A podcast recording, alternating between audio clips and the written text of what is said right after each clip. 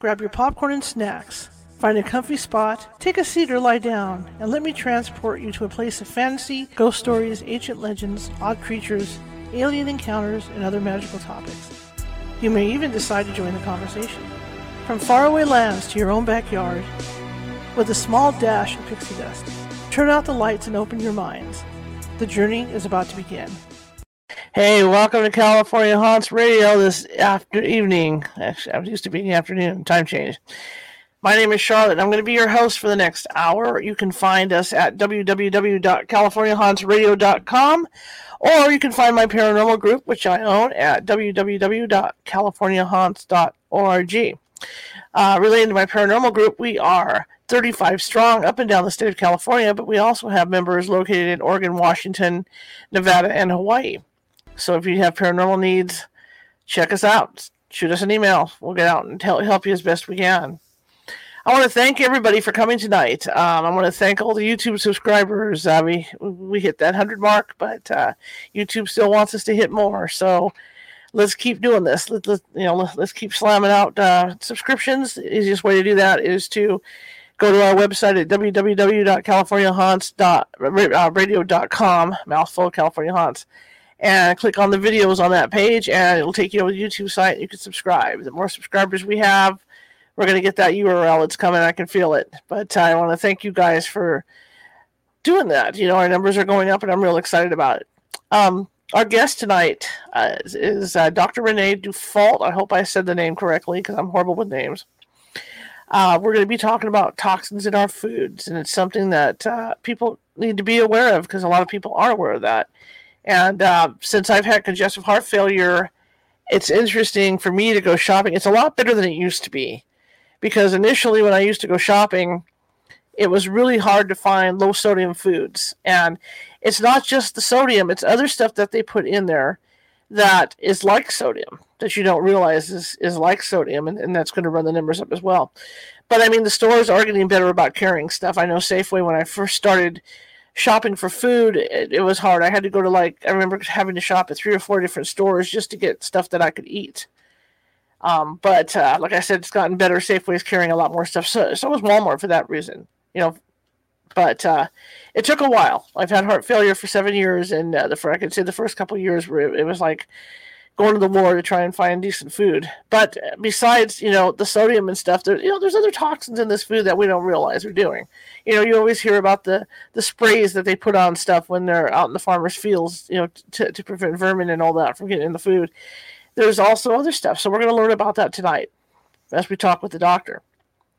Um, welcome, and I hope you enjoy the show. So I'm going to get things rolling. Good evening. Hi. How are you? Whoop! I lost you. Lost your. There you go. Okay. okay. thanks for having me, and and um, uh, allowing me to to help uh, educate folks so that they can make better choices about their di- their diet and what they buy at the store.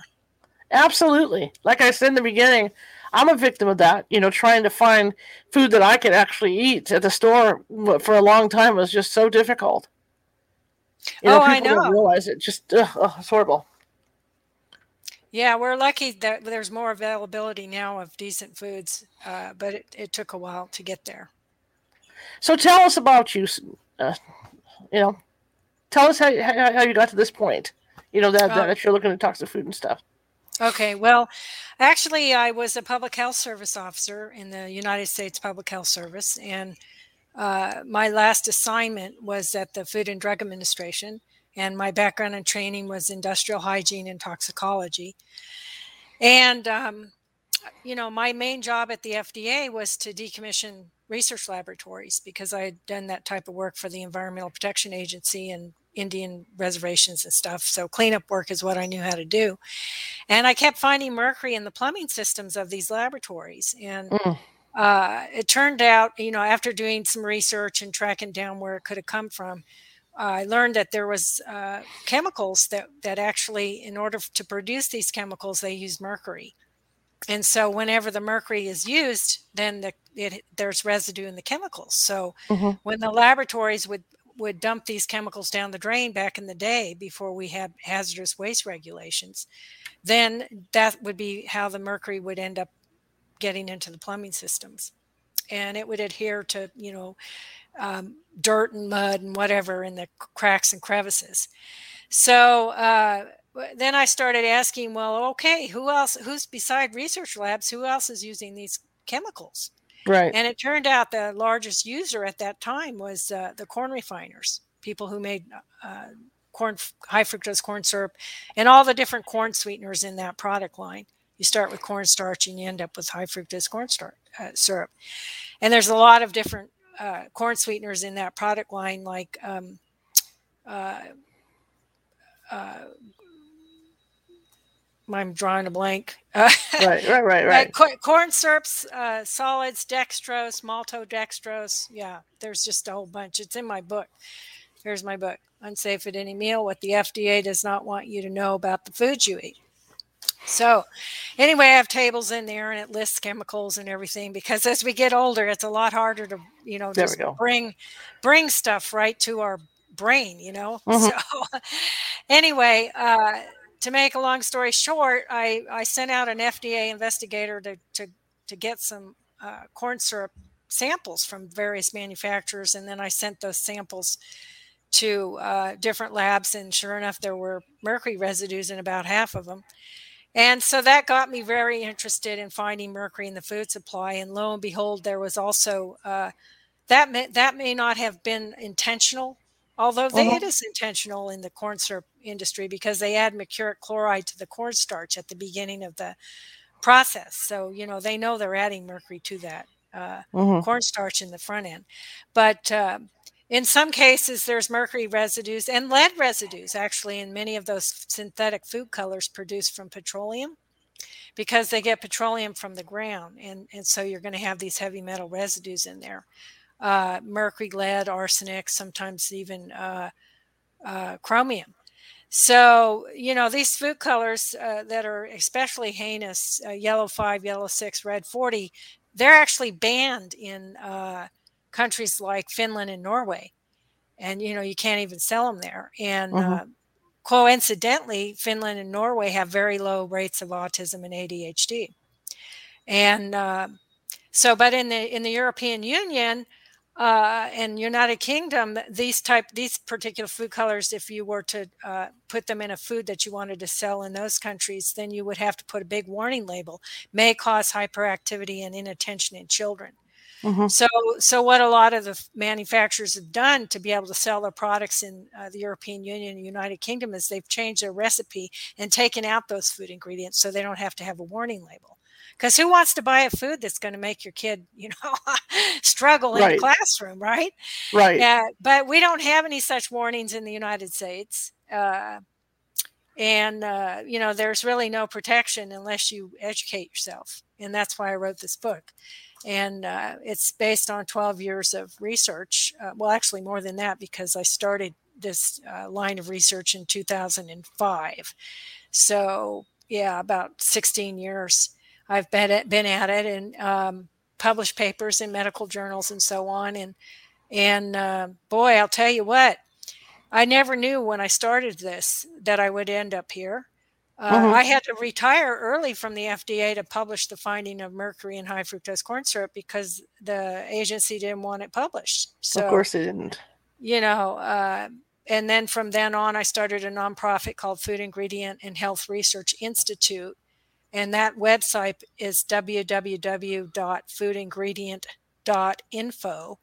And at the end of, uh, and there, the, the tab is at the top of the page, the menu, and you can go to the healthy diet tutorial, which we've used that content in three different clinical trials, which is very, you know, as we help people learn how to eat differently mm-hmm. to to either reduce their glucose levels or or or help their children reduce their heavy metal levels.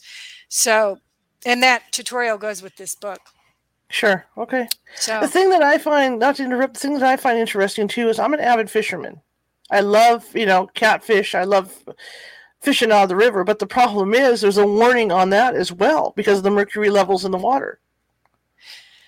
Yeah, and so that's a methyl mercury. That uh, yeah, Yeah, and that's a different uh, species or isotope. Okay.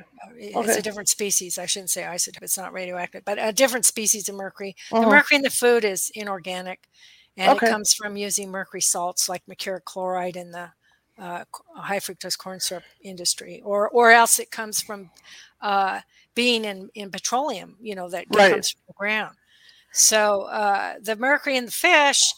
Uh, that was a big to do and they worried about that and you know there were there were different studies showing how it might impact neurodevelopment but uh, what we've learned since that time and they're still recommending that you know a pregnant woman should ha- eat low mercury fish. In other words you shouldn't stop eating fish because you need the fish and all the nutrients the omega-3 fatty acids in the fish are Mhm. great for neurodevelopment.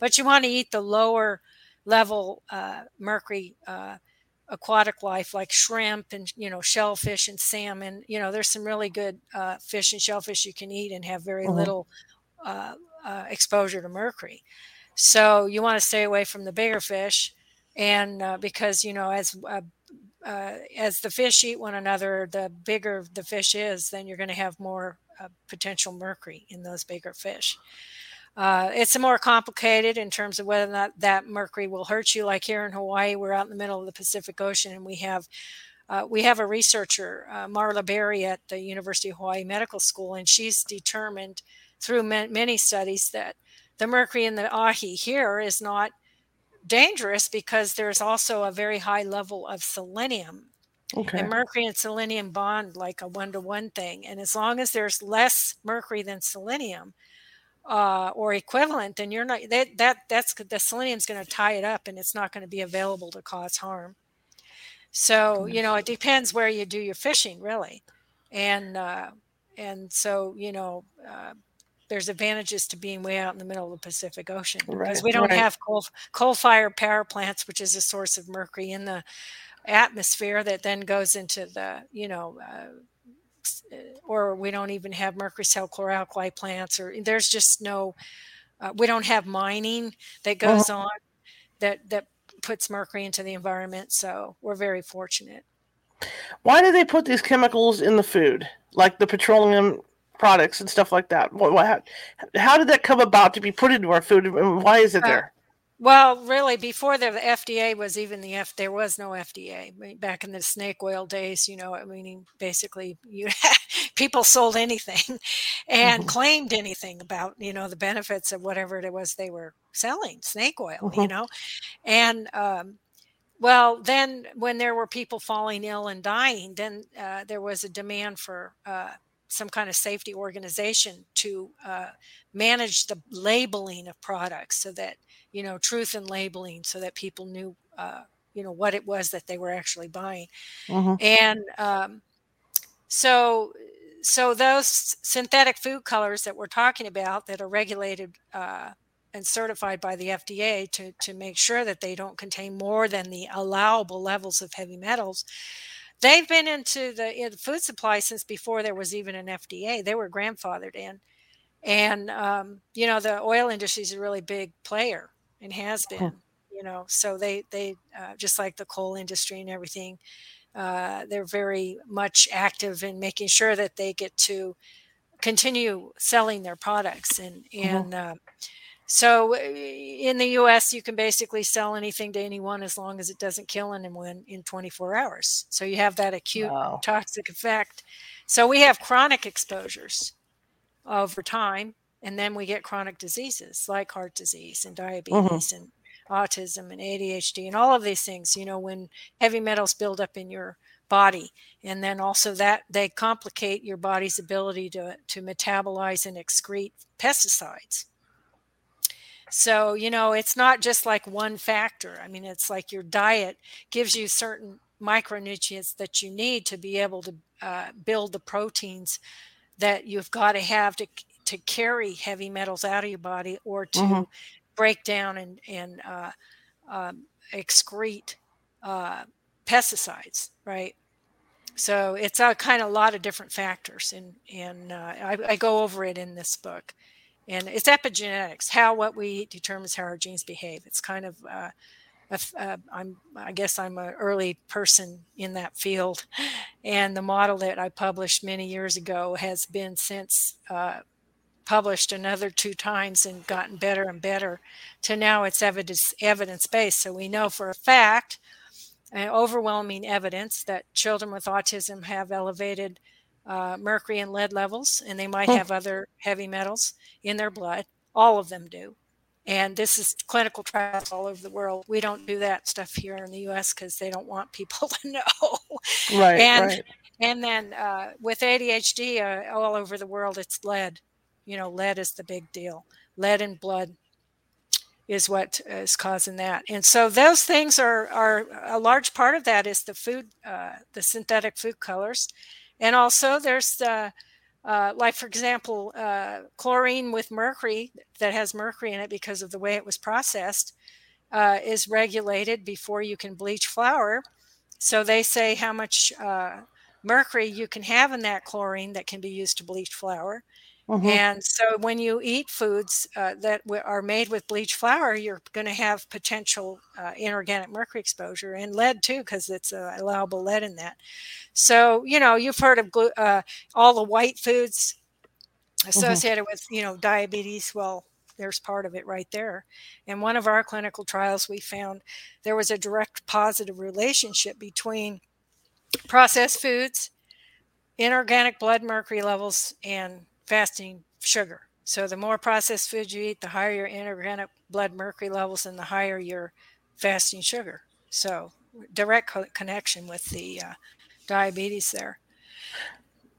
Well, even some bag carrots. I mean, you go you you you go buy vegetables and, and you get the baby carrots, you know, in a bag. I mean, those things even smell like chlorine. Yeah, well, they use uh, chlorine rinse. Uh, on on many uh, it's perfectly legal on all kinds of produce.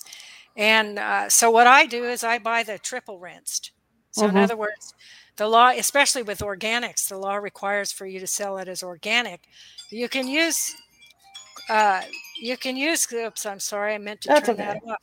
Let me just turn it off. I turned the button down so it wouldn't ring but now it rings anyway.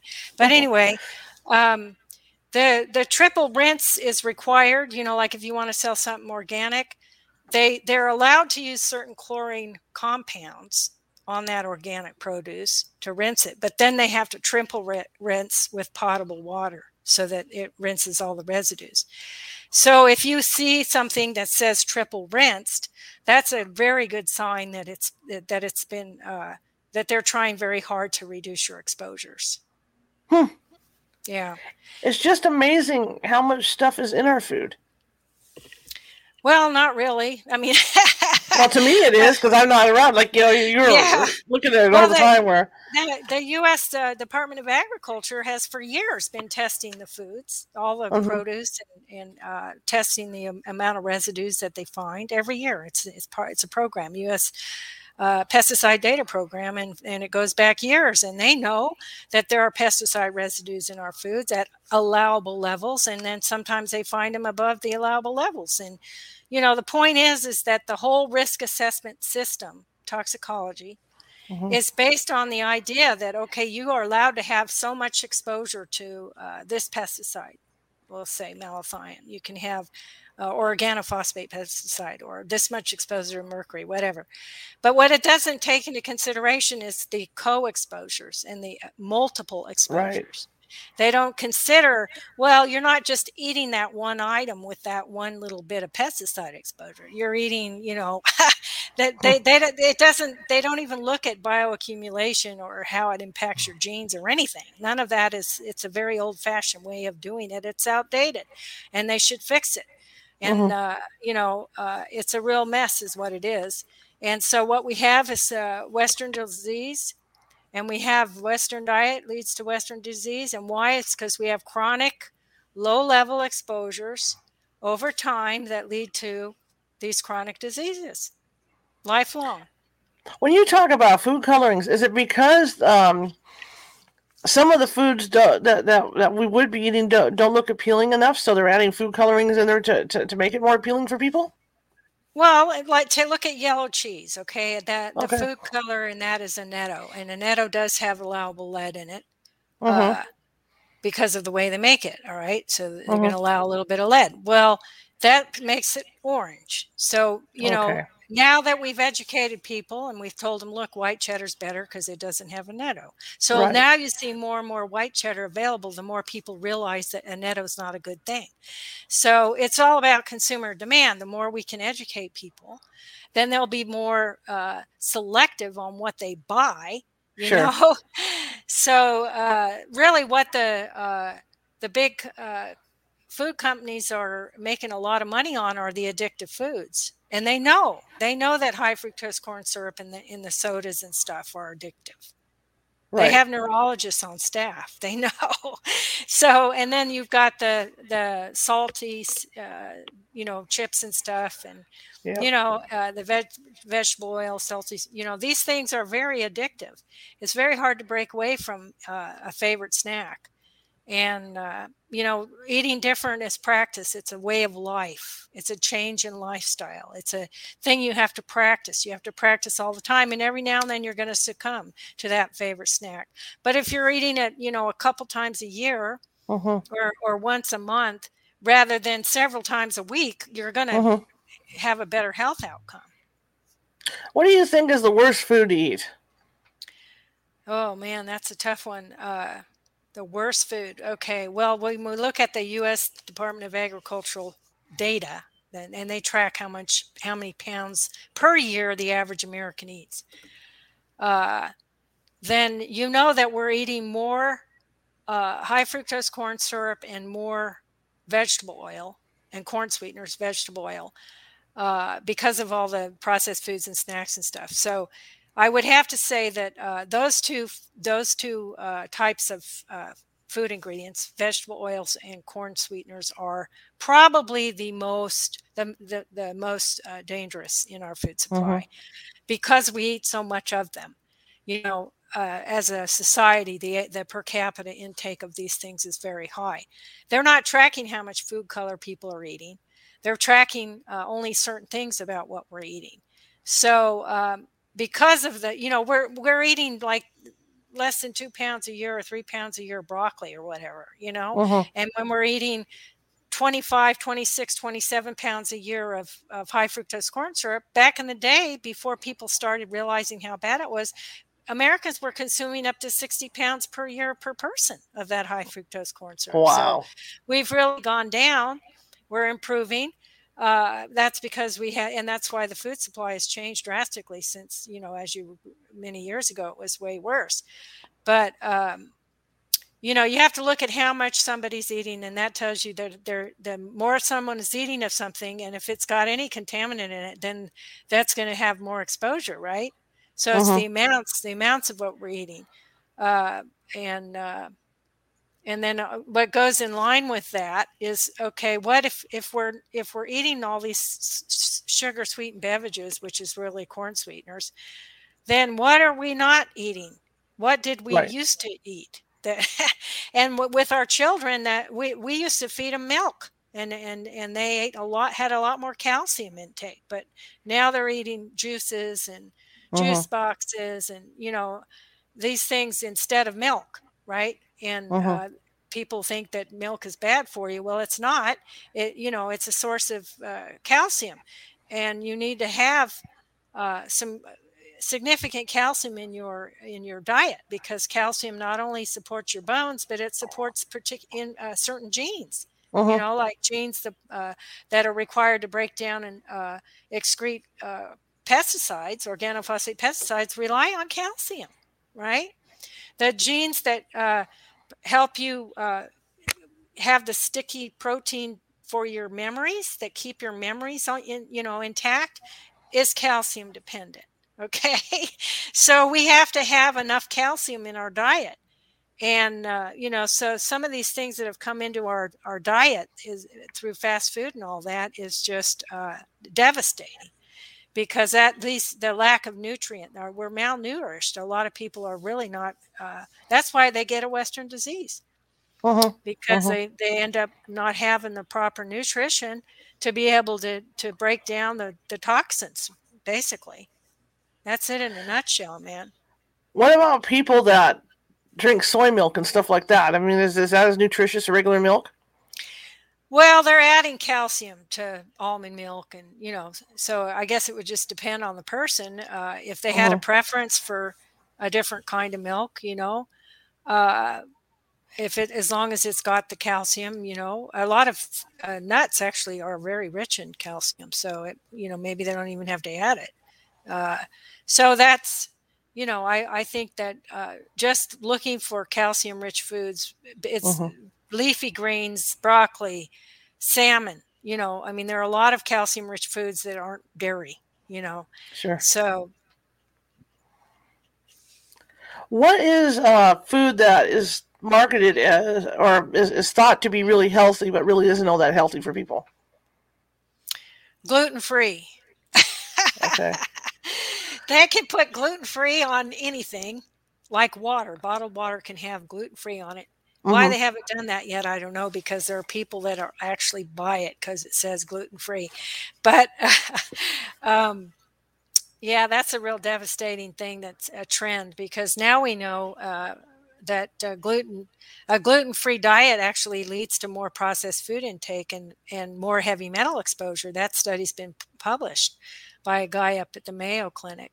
Uh, so, um, you know, that's you know, gluten free is very very processed, and and there's just nothing good there for you. So, you know, that's what can you say? Right, right. Yeah, I know. I pointed out to friends of mine that you know where they have kids, and she says, "Oh, this is all gluten free," but I said, "Yeah, but look at the salt in there." You know, you don't yeah. realize the trade offs that, that that's actually, you, know, you have to read the labels. It's a pain in the butt, but I mean, you have to read the dang labels. Right. And then speaking of salt, you know, the Institute of Medicine issued their one of their first salt reports, I believe was 2010. I could be wrong, but that's the first one I remember. And you can't really find an earlier one. Mm-hmm. But they have been recommending for years to, to, to reduce the amount of sodium chemicals that are being put in our food supply because there's a direct link it's a cause of hypertension mm-hmm. and um, it's only this year right this year after you know several salt reports have been the same recommendation you know? Uh, and now the biden administration has announced that you know they're going to uh, uh fda actually came out and said we're going to uh, recommend lowering the salt allowable salt uh, in foods which is a huge huge um, step forward because all uh-huh. these years, you know, why it took them so long 18 years or what, eight years, eight years and probably longer. And we've known about hypertension, you know, it's a risk factor for so much. Uh, yeah, it, and you know, with the whole COVID thing and all these uh, mm-hmm. underlying conditions that people make more uh, uh, uh, susceptible to dying from COVID or the flu or whatever. You know, part of this whole thing, they're pushing vaccines, vaccines, and that's all good. But, you know, really, they really should have been way before any of this is getting people to, to eat a healthy diet. And, mm-hmm. you know, you can turn hypertension around. You can turn uh, prediabetes around. You can, sure. you can stop that in its tracks, you know, liver liver uh, uh, disease can be stopped and turned around. There's so much pe- that can be done with healthy diet. Unbelievable. Just stop t- eating the toxins, man, and then you know you you can turn everything around. So um, it, I can't fathom why there there's been absolutely zero effort. You know, they talk about reducing fats, reducing sugars, and but uh-huh. they don't talk about what sugars uh-huh. They, they leave it to the consumer. What the, sugar, sugar, sugar? You know, honey's the sugar. You know, but isn't so it because I mean, you got so much money involved backing all this stuff, all this junk. You got the McDonald's of the world, you got the Burger Kings, you got all these other places with all this junk food that people crave. Like you say, you yeah, crave it. You know, you see the McDonald's commercial, you could chase the cheeseburger. I mean, there's just so much money backing this stuff that I, I think it would be really difficult to try and get everybody back on track to a healthy diet. Well, no, it's not difficult. I'm working at the community level with some groups of people that are uh, trying to turn things around, and it can be done. It takes commitment, like any, mm-hmm. you know, like say a 12 step program people do for right. alcoholism or narcotics. Uh, to try to change to get that out of their lives. You can do the same thing with uh, food. It's the same kind of thing. You need a support group. You need to have a you know use this book and do the free online tutorial.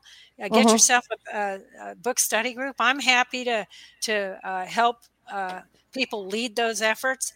Free. I'm not charging. And uh, the bottom line is um, these tools are available, and you know you get yourself a little support group going you learn about the food supply together and then you stay together and and and uh, uh, keep working on your uh, on on your diet you know one time one meeting a week. I mean it literally takes that i think. It takes uh, having a support group to, to successfully. If you can do it in your family and you have enough family members who are on it you know however you do it you need a group of people to to support one another through this because it is a very difficult thing to change a lifestyle uh, diet. What I found so amazing was for me, I was a junk food eater up until the point that I, I was diagnosed with heart failure. But once I made that change, it was hard at first because stuff tastes bland. You know, you cut back on your salt, it starts to taste bland. I use garlic to replace a lot of the salt that I use. But what's interesting is as as the time went on and I got used to not having that salt in my food, when I would go out to restaurants, I couldn't believe how salty the stuff tasted. Right. Well, you change your your, your all you're doing is condition reconditioning your taste buds. Mm-hmm. And once you've stopped something and you've done it, you stopped it for a long time, then when you have it again, you'll feel sick. You'll either feel sick or your stomach will be upset or you will know that that wasn't good you know? So you have to retrain. You have to retrain your uh, everything. You know it's just retraining your body.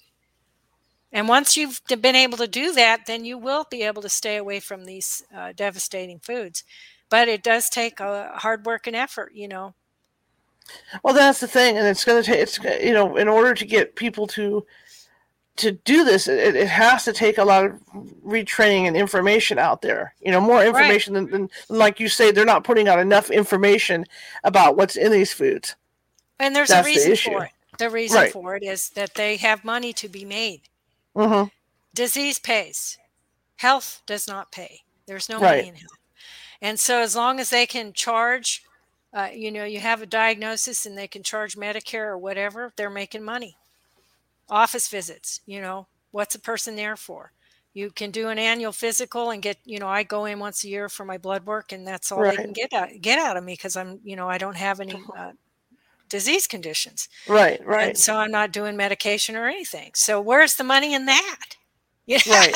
they don't my dentist oh, i don't want to say anything but bottom line is bless his heart he still does my teeth every year and cleans them and stuff but he told me i'm not making any money off of you and the so, other factor, I think, is money too for the consumer because, you know, when you start to look into buying healthier foods and stuff, it's more expensive than than than, than the other stuff. So it's hard. It's harder on people's pocketbooks to stay on that kind of diet too. I don't think it is more expensive because okay. Uh, once you start eating the whole foods and you cook like a stew or a soup and it lasts you for a few days and you're eating oh yeah that's true you're eating less you're eating less than you ate when you did the junk food because you were starving. Okay. When you ate junk food, you were starving. You, you were mm-hmm. malnourished. Mm-hmm. You weren't getting, so you would eat more and more because, hey, your body needed some fuel. Mm-hmm. And so once you start eating properly and you cook, you know, you're actually cooking, you're eating from cooking from scratch and you're doing the whole food thing, then you and you're planning your meals more because you want to eat healthy, right? You don't want right. to be caught hungry. So you you make make a stew or a soup and that lasts a few meals and you know, you're planning and really you're not I I spend way less on the food than I ever did. And also I do a garden. I can do a garden real easy here in Hawaii, but even if you're just uh, can do a summer garden, if you're putting up stuff, canning and putting up stuff, you know, and that's a part of your, uh, you know, say you do pickles and you know you're you made it, you you grew the cucumbers and you did that yourself. That's a uh, you know can follow you all year till the next right. season, you know, and that's healthy. Right. So uh, there's ways to eat healthy that are not expensive and uh, they're better for you. There's nothing bad about uh, you get more exercise out there in a garden, and and uh, you know, uh, it, it just uh, there that whole uh, thing about it being more expensive is not true. Okay. Okay. All right. Um, when you started doing research into this, because obviously, you know, it was part of your job, you know, to, to look into this stuff. But like you say, in order to in order to get this book out, you had to retire because I mean, you were obviously well, going to piss people off. It, it wasn't this, this, book. This book. Okay. It was a, okay. a, a, a paper in a, a medical journal okay. that basically okay. said, you know, we did a study and we found mercury in high fructose corn syrup. That's why I had to retire because I wanted sure. to do that, tell the world that sure. we had this problem. Absolutely. And and the book came way later after mm-hmm. many more, uh, several more publications.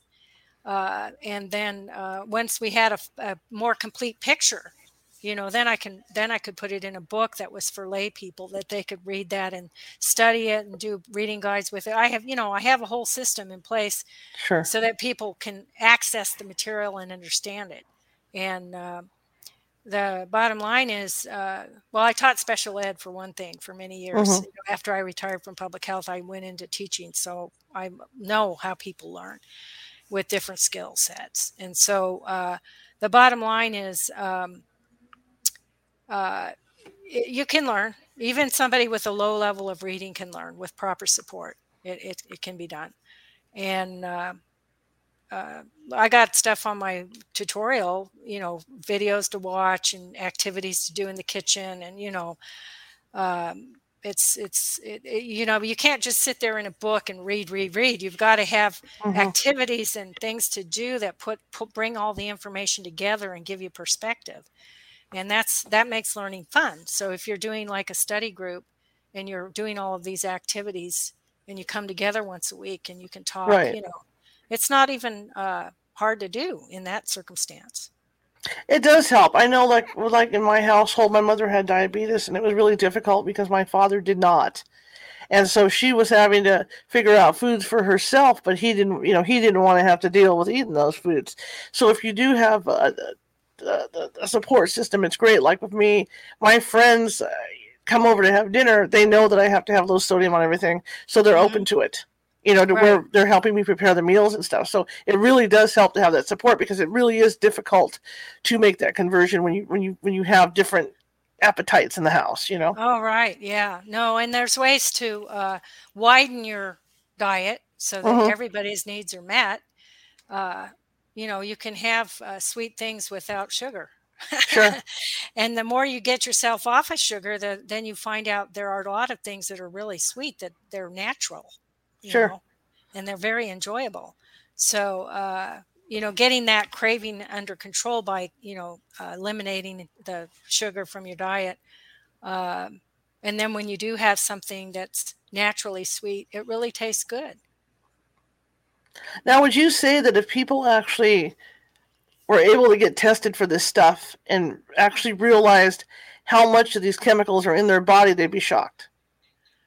Yeah, they're not doing that. They they mm-hmm. could be doing that. Biomarkers right. is part of your. If they wanted to change the way we practice medicine, instead right. of pharmacopoeia being the driver. You know, pharmacopoeia, sell, sell drugs, sell drugs, sell drugs. If they wanted to just do the biomarkers and say, okay, you know, you have elevated lead of this, that, heavy metals, and or your pesticide intake is really, you know, uh-huh. you're having uh, uh, pesticide exposures. They can do that. We know how to do that.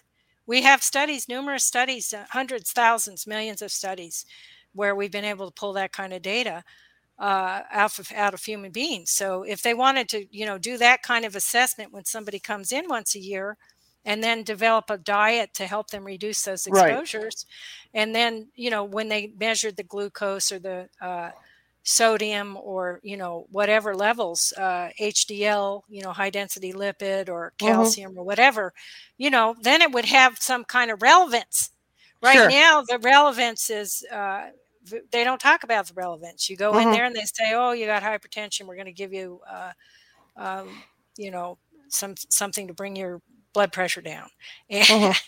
you know, or you got high cholesterol, so we're going to put you on a statin." And and now we know that statins uh, don't extend your life at all. People, uh, most people don't even know that, and yet they're taking statin, and the and the literature is clear. Mm-hmm. And when I say the literature is clear, I mean many, many studies show now that statins do not prolong your life, and that you know, uh, and what do they do? for you? Are they doing something behind the scenes that's even making things worse? You know, so uh, there's another way, another way to uh, to look at disease, to treat disease, and to eliminate disease. Mm-hmm. Mm-hmm. And they're not doing it because true. the the the money, uh, the bottom line, and the medicines and the pharmacopoeia.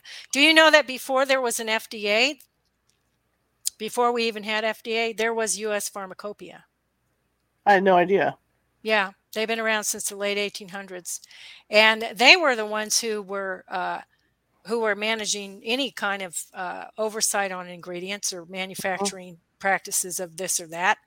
Then, F- then FDA came along, and all they were given power to do was labeling, truth and Mhm. labeling, and then uh, then they would recognize some things as safe, even if they had heavy metal in them, grandfather in, whatever, and um, so now the guess who's in charge of, of, of the monographs and, and and you know determining the safe manufacturing practice the monograph for all these food ingredients? Us pharmacopoeia. So not Oh, only do they de- determine uh, the manufacturing guidelines for medicines they also now uh, food ingredients. We don't even have a third party. That's a trade organization. Hello? A Yeah. trade organization? And you know uh, and the whole world goes by what they say. They've been around since, you know, I mean, that's obscene when you realize it. it's just obscene. That's crazy. That's crazy. You know, it, I mean, when you can get it, uh, if if they did do the testing, think of the wake up calls it would be for people. You know, the Yeah. people can actually see the results right in front of them. Going, you know, hey, you got all this metal in your system, or or you got this toxic other stuff in your system, and right away you'd be like, whoa, I got to make changes. But they're not doing it. Like you said, they're not doing it. Well, the bottom line is if you got uh, high sugar levels, high glucose, you Mhm. have high mercury, period. Sure. That's what the literature says. Your doctor may not have gone to medical school when this finding came out. So he doesn't Right. know. Right. but that's what's happening. Hello. Uh, or it could be you have high uh, el- uh, pesticide exposures because that's also correlated to diabetes. So, you know, uh, but for sure you're going to have high mercury. And, uh, you know, there's just specific things that we now know as a fact. These are facts.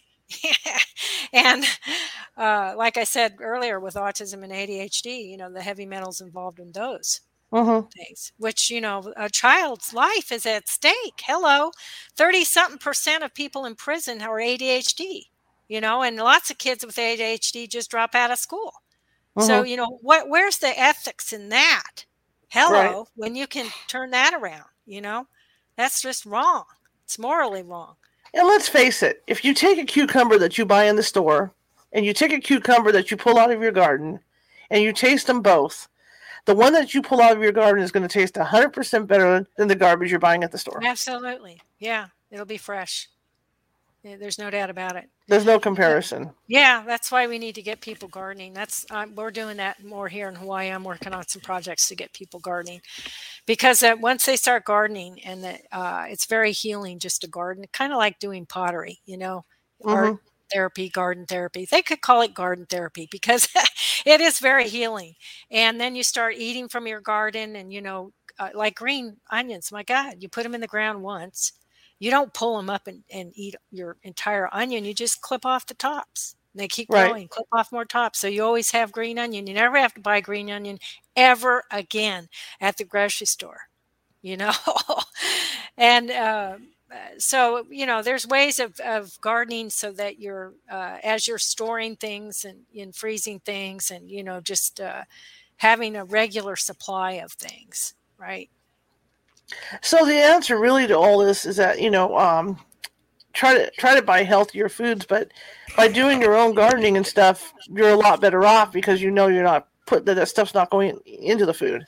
Yeah. Well, I mean, I like I say, if you don't, if you live in an area of snow, Mhm. then make sure you get your your summer garden going.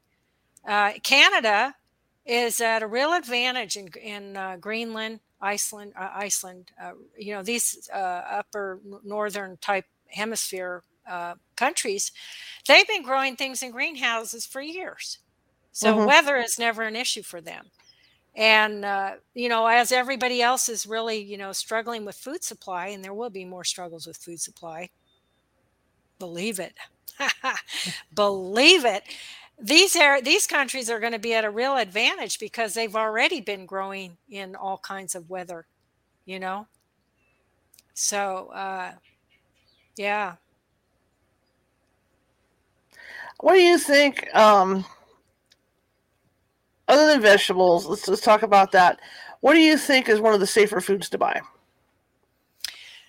Well, anything that, uh, uh, okay, if you can buy organic, fresh, buy organic, fresh. If you're in the grocery store, if you can mm-hmm. go to a farmer's market, a local farmer's market during the season where it's local farmers that are, you know, hopefully producing uh, they they don't have to uh, put any a lot of pesticides on it because they're not mm-hmm. going to ship it away. They're going to sell it right away. Mm-hmm. So that's a good chance that you're going to reduce your pesticide exposure. So local farmers markets, uh, and then if you don't, and then you want to do the of course garden, you know, get your own garden yourself. Um, organic in the grocery store whenever possible. Uh, frozen Mm-hmm. If you can't get it fresh, get it frozen. If it's frozen organic, right? Mm-hmm. Uh, and then, um, so that as far as fruits and vegetables go, right? That that's the the what I recommend. And then um, anything else, you know, like if you're gonna bake a lot, you've got to have organic flour and just okay. keep it in your refrigerator in a sealed bag because flour is a source of pesticide. You do know that wheat the wheat that goes into making flour, if it's conventionally grown, it's allowed to be in grain silos, silos for up to five years. Ooh, and they put malathion on it, you know, more than once, many times through that five year period. Put it, they treat the wheat to keep down the grasshoppers and the eggs and the larvae. So how, how's that different from organic? Well, organic wheat has to be stored in a refrigerated silo and they can only keep it in there for a year, right? Different regulations. So when you're buying organic flour, it's going to go bad if you don't keep it in the refrigerator because there's uh-huh. no chlor- chlorine to kill the mold, right? So you want to, wow. and there's no pesticides. So you want to keep it in a plastic bag in the refrigerator. I don't bake a lot, but if I want to make a banana bread or something, I use the organic flour. And um, so yeah, just a few things, you know. Uh, a few changes by uh, cold pressed oils, cold pressed olive oil, cold pressed sesame seed oil, because there's no chemicals involved. It's a mechanical process. Okay. And uh, you want to buy organic if possible, but cold pressed for sure. And mm-hmm. then um, uh, stay away from all other vegetable oils. Make your own salad dressing use the cold pressed, and or you can use Bragg's. You want to make an Asian thing with uh, olive oil or sesame street seed oil or whatever. Really easy things. I mean, you don't even have to make it. Just do a few drops of Bragg's, a few drops, of, you know, and it's really good. It's be- better than anything you could buy in the store. So, uh, and these are single ingredient items, right? So uh, coconut oil is really good, a good substitute for frying things. You know, mm-hmm. if you want to fry something, fry it in coconut oil. Uh, virgin cold. Uh, they don't press uh, coconut oil, but anyway, uh, yeah, that's good to, to, to, do. And coconut is a pretty good thing to, you know, they have it's it's in a hard shell, so it'd be mm-hmm. really hard for pesticides to. So definitely uh, do that, and. Um, so those are things right there. And far as far as sweeteners go, I do the uh, grade A and B maple syrup that you can mm-hmm. buy real cheap at Costco. Uh, and I just don't I don't eat a lot of sweeteners, so it's you know I have a whole thing of it that lasts me a year or more, too even. Um, and um, honey, you know, if you right. get local a lot of people honey, use honey, yeah, local honey. Um, so there you there you go with your sweeteners, uh, and they're all single ingredient items, and they're not heavily processed whatsoever. So compared to you know something like sugar that's uh, granular or whatever, that there's going to be some processing involved mm-hmm. in that, right? So that's my advice. Does it depend on what company makes it? Like, I mean, if you look at the label and it says Procter and Gamble on there, I mean, that's going to be something that's going to be a red flag right there. Yeah, well, that's the thing. That all these big uh, monopolies have already taken over and bought all the organic. Mm-hmm. A lot of the organic companies are bought up by the old nasty guys. So what are you going to do? I mean, it's a, a, a, leap of faith as to whether or not you're getting what you're really getting, because there's not enough in- inspectors and investigators to go out and see if people are doing what they say they're doing. That's uh-huh. always been a problem forever, as long as there's ever been you know, it is what it is. That's uh, human nature. Cut corners and make more money, and uh, so that's why I stress the single ingredients mm-hmm. and uh, local whenever possible. Um, growing your own, and uh, yeah, I mean, uh, then you're reducing your risk. You you really are. Um, on, on average, you know, with the studies that you've done, and I'm just saying just average Joe, I'm not saying, you know, like somebody that's sick already, but on average, say a person that thinks they're is reasonably healthy, how much uh, mercury and stuff would, would be in their body at this point? Well, um, you know, the U.S. Uh, Centers for Disease Control has a data set called NHANES National Health and Nutrition Examination Survey. And they collect blood from Americans, you know, they thousands every year. Uh-huh. And they do measure it for biomarkers and stuff. And so there are many studies out there. And like when we did our study to show to see if there was a relationship between uh, glucose, which is sugar in your blood, uh-huh. and uh, inorganic mercury, we looked at NHANES data because they had both sets and it was thousands of data points. And the, the correlation was the same as what we found in our little my, pilot study where we actually had participants and drew their blood. So the NHANES data set is available. And so you can really uh, use that and mm-hmm. NHANES is actually cdc is actually using a method developed by some of our scientists to uh, determine inorganic mercury in blood because there wasn't a really good method for determining that particular species. You they would uh, do whole total mercury, which would uh-huh. include all the different mercury species. But we did develop that method, and it was published, and CDC now uses it. So, um, you know. Uh, that's what we have. Uh, we we can only hope that you know it's a good data set other uh-huh. countries have similar. Korea has one. China, you know, that where they draw blood biomarkers is what it's called uh-huh. uh, from their people and and try to keep track of stuff. And also, you know, the people that that give their blood, they do survey, fill out a survey, and they get their blood pressure taken, and their diet, you know, what kind of diet they're eating, and that's how come we know as much as we do. Uh-huh. And across the world, all over the world, you know, uh, that we know Western diet leads to Western disease because there's all these other countries that are doing the same thing. And um, yeah i mean this is uh, this is real data. This is facts man. We're talking facts. And so uh, i think if anybody really wanted to educate themselves just do a little reading. You know my book is is got i don't know maybe uh 69 to oh maybe 50 pages 50 pages of references in the back every chapter has references, you know, and they're all uh, articles in medical journals and so on.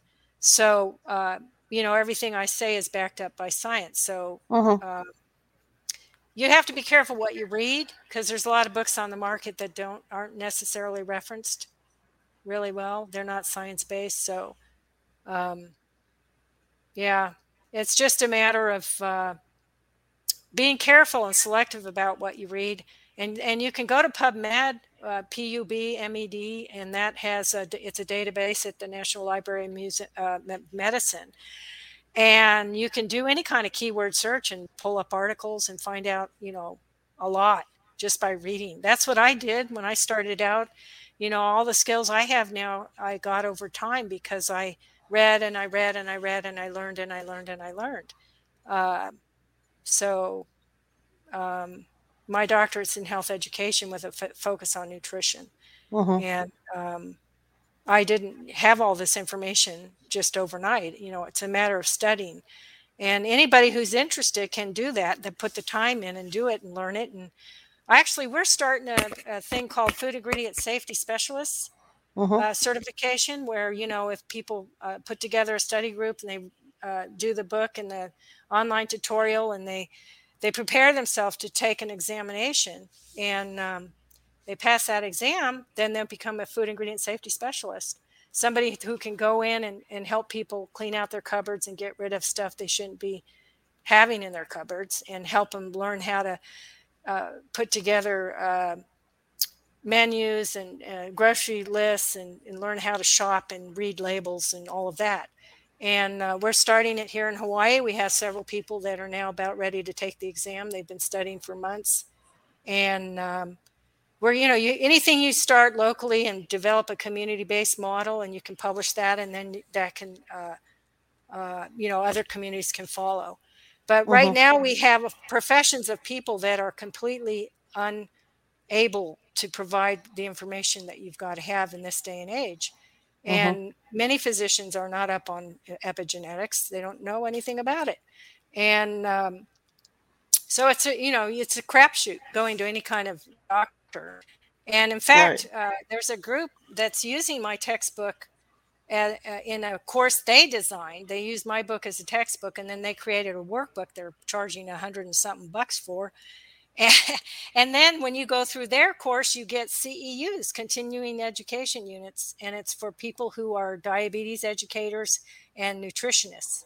So, you know, uh, that you know when i saw that people were doing that i'm thinking well mm-hmm. my they're not even the source man i'm the source so i started the food ingredient safety specialist uh, uh, certification process and and uh, well, when as soon as we get enough people certified, then they'll be members of the board. We already have sure. a website and everything.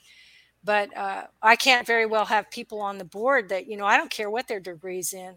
If they don't know how to uh, read a food ingredient label and know how to teach people about healthy food and gene environment interactions, I don't care if they have an MD or whatever. You know, right. they're not qualified. They got to pass the test. They got to be able to go into someone's kitchen and uh, really help them straighten out their food and their diet. So that's a whole new set of skills, and there aren't people that have those skills. Well, it's good that there's people like you out there because the word does need to, you know, get out about this stuff. Because, like I said earlier, pe- people don't realize just how much, you know, how, how many toxins are in their food. Yeah, they really don't. And I urge anyone out there listening, if they have, if they're motivated, they're interested, they have a nutri- uh, interest in nutrition and disease prevention, and they want to start a little business on the side or something, mm-hmm. uh, then uh, and they can get a group of people together to do a little uh, study group, or even they want to do it on their own. Uh, however, they want to do it. It's easier to do it with a group, but you know, every single county needs more than one food ingredient mm-hmm. safety specialist and they could be working with community health educators community health educators could be doing this that mm-hmm. would be another tool in their toolbox. Uh, but you know, um, you know these these age old systems that are in place are not in place to prevent disease. Mm-hmm. They say they're in place to prevent disease, but they don't. They're what they say and do are are not. Uh, what they do does not lead to the prevention of disease. Hello. so absolutely absolutely my gosh, this hour went by so fast. I thank you so much for coming on. I've learned so much from you. Good. And uh, I'm, gonna, I'm definitely going to be reading your book and, and, and some other stuff, you know, to do more research on this. Because, like I said, I'm I'm I'm conscious of you know I'm conscientious about it because of my heart failure. So you know I'm always uh, I'm always a label reader. I'm the kind of person people get mad at in the aisles because I'm forever you know got, yeah. got, got my nose buried on the labels. But I mean, yeah, I mean, I'm uh, you you made me even more open minded to this stuff to look into it. So I really appreciate it, and I really appreciate you coming on. Yeah, I'm happy to be here. That's my job. I educate. I'm I'm retired now. You know, I don't even teach. I do mentor students at the high school, one on one as a like a volunteer mentor, but I don't do. I'm not. I'm just doing the. This is my retirement here. I'm just kind of educating. That's great, though. It's wonderful. How can people find you? Uh, well, they can go to the foodingredient.info website and there's a little form you can fill out uh, to contact, I believe, or maybe that's just a donation form. You, if you wanted to contact me personally, you could go to reneedufault.com, and that website actually has a form you can fill out uh, for more information. Uh, I'm easy to find. You know, um, if you look up any of my articles on PubMed, it'll put my email right there. I have several emails, and so you know, I'm always the primary author, and mm-hmm. uh, so it's very easy to find me if people want to find me. okay, great. I'd like to get you on again at a, later date to talk about you know more about this stuff because pe- people need to be made aware. Yeah, well, get that book and, and read it and uh, okay. Uh, do the online tutorial, and then uh, you know you'll have more questions. And, and I definitely will. I'll definitely do that. Definitely. Okay. Thank you so much for coming on. You're I welcome. appreciate it. You have You're a welcome. good weekend and everything else. You too. Aloha. All right. Bye bye. Okay, I learned a lot. That was fantastic, and uh, I know I'm never going to look at those labels uh, the same way again, like I have been. I want to thank you guys for coming tonight. Tomorrow we are going to have Rebecca Pittman on, uh, who has written a book about the Lizzie Borden house and Lizzie Borden in general, and so we're going to be talking Lizzie Borden tomorrow. So I'm excited about that. If you like the show, share it with five people. If you didn't like the show, share it with five people because we're equal opportunity here. Also, I'm trying to get as many YouTube subscribers as I can get. And right now we're at a nice hundred. I'd like to get a lot higher than that. Uh, plus, you know, we have that that URL thing going on. So I thought it was 100 was the uh, limit on the URL. It has to be more than 100 before they'll give me a dedicated URL. So you can Google us, you can search for us, you can look for us via episode. You're not going to find us no matter how much you try. The only way to do that is to visit our website at www.californiahauntsradio.com. Click on the video that's in, in the front. It'll take you over to the YouTube site where you can subscribe. The more subscribers we have, the more, uh, well, obviously the, the more views, but also we'll be able to get that dedicated URL.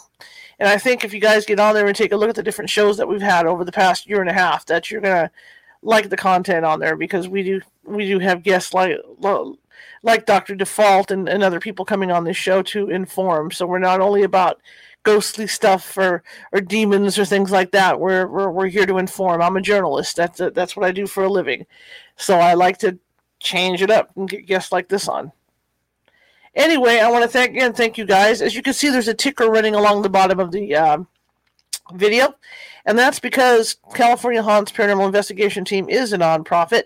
So everything that goes into the making these videos, uh, whether it's StreamYard to push these things out, whether it's RSS to push them on this podcast, you know, whether it's the equipment, whether it's the internet costs, whatever, it all comes out of my pocket and it gets pricey after a while. So if you could find it in your heart, because I want to keep these shows coming to you guys, I really do, and and I, I enjoy doing them. I really, you know, I, I, really sincerely enjoy doing them. So if you could kind of find it in your heart to donate to PayPal.me at California Haunts, that would be great. It all goes back into production of this show and equipment for my paranormal team, so we can get out and help people with their paranormal needs. Anyway, I want to thank you. I will be back tomorrow at 6:30 p.m. Pacific with Rebecca Pittman to talk about Lizzie Borden. You guys have a good evening.